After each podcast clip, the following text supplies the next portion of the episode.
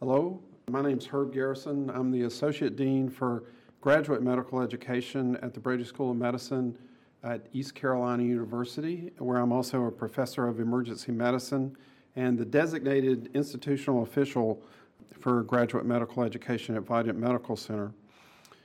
I'm honored to have with me my guest, Dr. Mike Lang. Dr. Lang is the program director for our internal medicine and psychiatry residency combined program.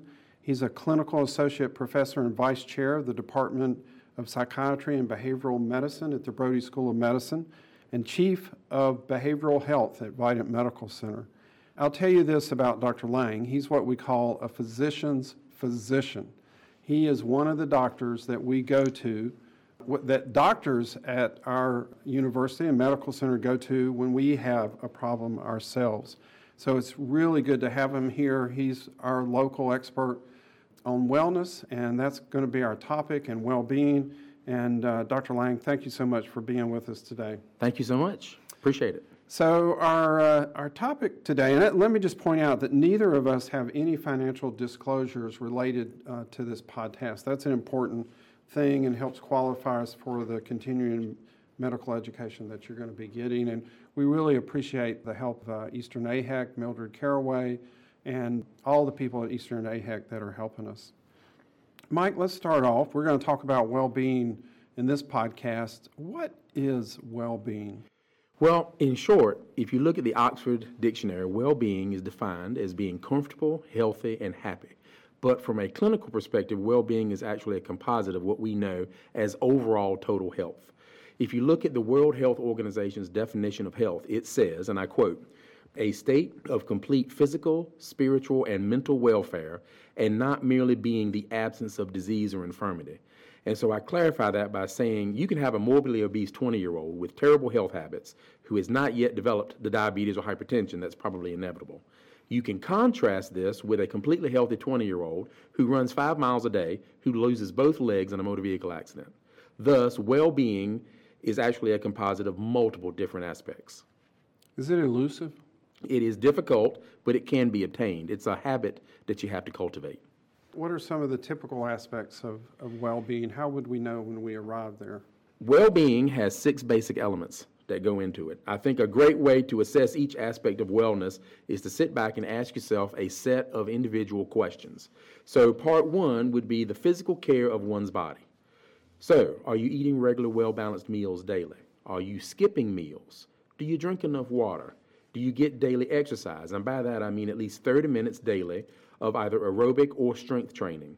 Are you sleeping more than five hours per night? Because we know statistically 40% of Americans get less than five hours of sleep on average per night, and that increases their risk of coronary artery disease by a factor of two.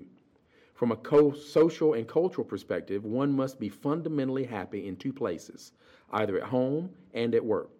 And we're going to revisit that statement in several subsequent podcasts. Home should always come first. So, how is my relationship? Is my partner supportive? Are my partner and I communicating, problem solving, and having fun together? Having quality time away from the kids. Are the kids doing well at home and at school?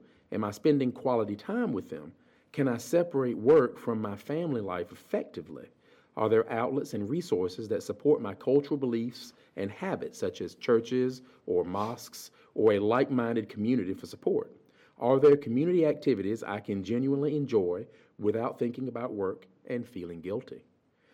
Looking at number three, the emotional and the mental. Do I have mentally stimulating or relaxing outlets to reduce stress? Do I have a sense of belonging both in and out of work? Do I have time to enjoy myself without distraction?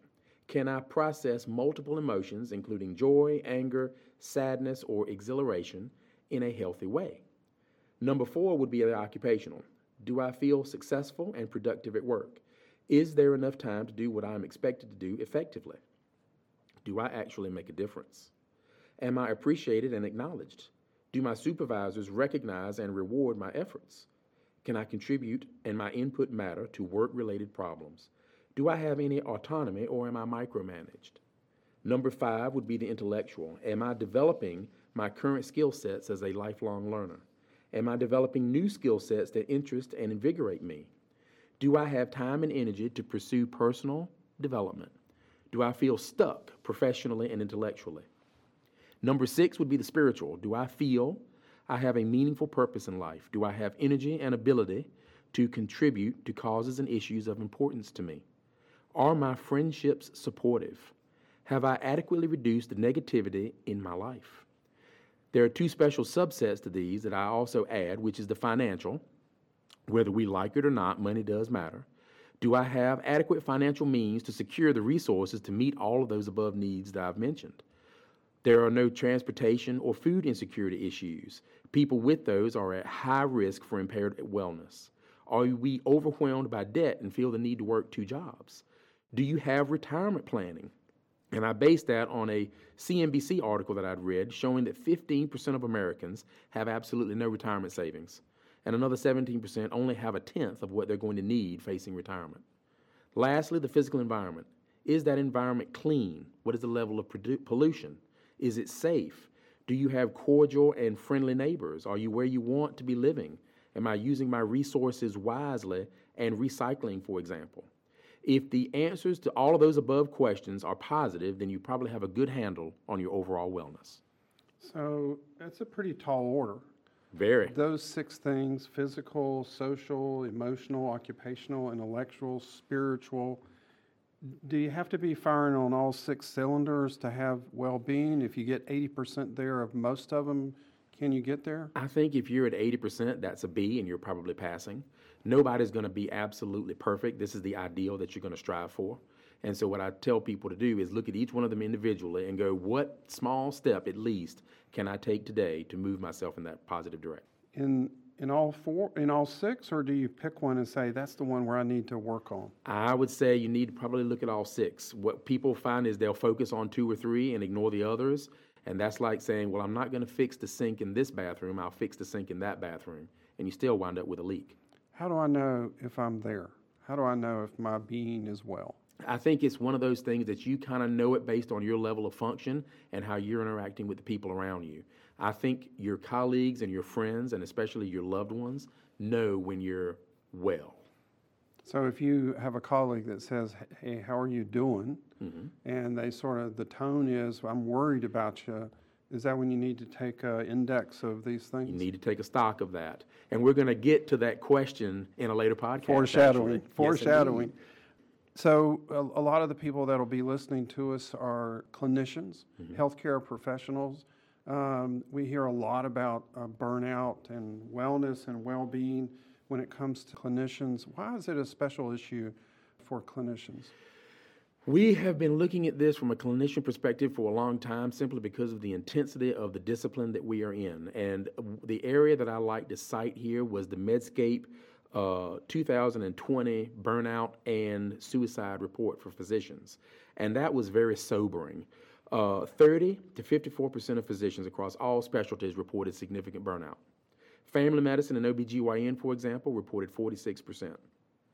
The subspecialties were not spared. Actually, neurology, nephrology, and urology were all over 50%. Critical care, cardiology, and internal medicine were 44%. 36% of our millennial physicians said it significantly and negatively impacted their lives. 50% of the baby boomers agreed. Many physicians used positive coping strategies, which was good, but just as many did not. Very common negative coping strategies included isolation at 45% of our physicians, alcohol use at 24%, binge eating at 20%. Most concerning was the data on suicidal ideation. 33% of our physicians that had thoughts of hurting themselves, and another 9% preferred not to answer, which kind of makes me think you could probably lump them in with the 33%.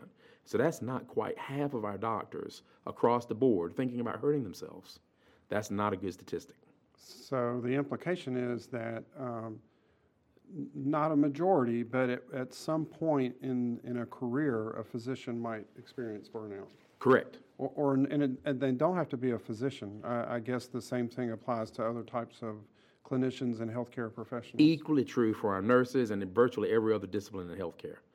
Is it inevitable that as a, a healthcare professional I'm going to experience uh, a burnout?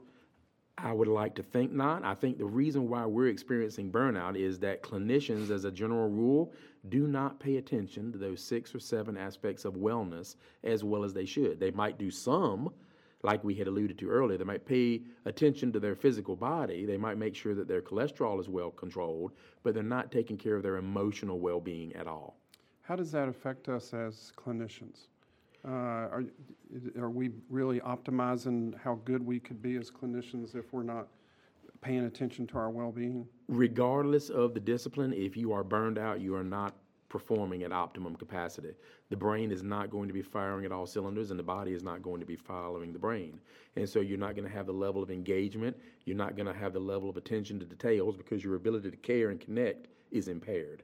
And so uh, my answer to that would be an emphatic yes. When they're burned out, they're not as good as they could be, or they could be bordering on bad. So we're in the middle of a pandemic.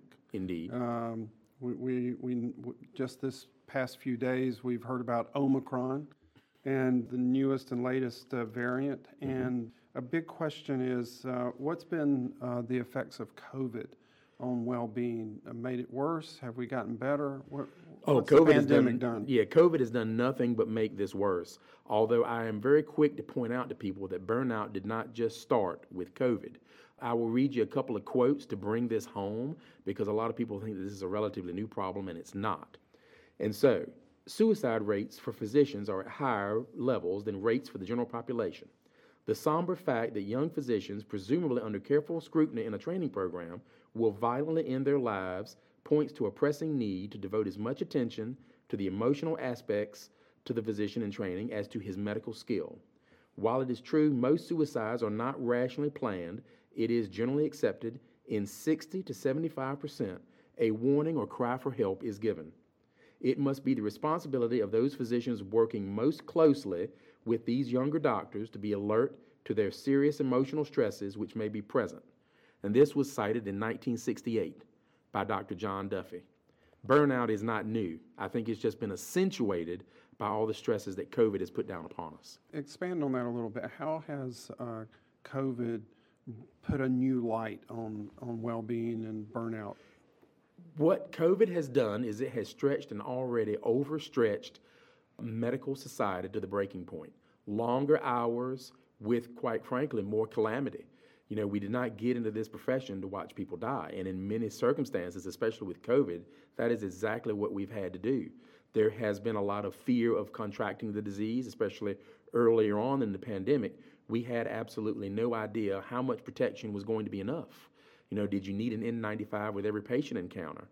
Because of that fear relative to contracting the disease yourself, or God forbid, bringing it home to your elderly parents or your young children, people isolated. Also, when we had the pandemic, there wasn't any way to get to the outlets that we would normally use to help ourselves. There was no going to the gym. There was no going out to dinner. There was no going out to the movies. And so the things that people would do to rejuvenate themselves, they didn't have. As such, we had a lot of work with high stress and a lot of disappointment, going home, trying to sleep, probably not doing a very good job of it, coming back to work to do the same thing over again. A recipe for burnout. So we just have uh, about a minute to go, so we're going to wrap this up. And first, I'd like people to know that there will be some additional podcasts where we'll go in more depth on a lot of these topics that we've just touched the surface on. I really appreciate Dr. Lang uh, being our guest. And Mike, I'm going to finish on a personal note. I really like how Stephen Covey calls the need for doing this sharpening the saw. That if we're going to be effective, we got to sharpen the saw. What what do you do? What's your sharpen the saw go to thing and something that we might recommend to our colleagues out there? Me personally, I have a hobby. you know, I'm a nerd at heart and I've been collecting comic books since I was five years old. And so when I want to get away from here and get as far from medicine as humanly possible, I go to read Captain America, believe it or not. It is very relaxing and it allows me to cultivate my attention in an entirely different perspective. So I think everybody needs to have that something non medical, and I stress non medical, that we can do to take us away from what we have been doing. Total diversion from medicine. Total diversion. Yeah. As far from medicine as you can possibly get. Awesome. Well, thank you so much. I appreciate it. We hope to be talking to everybody out there soon. Thanks a lot.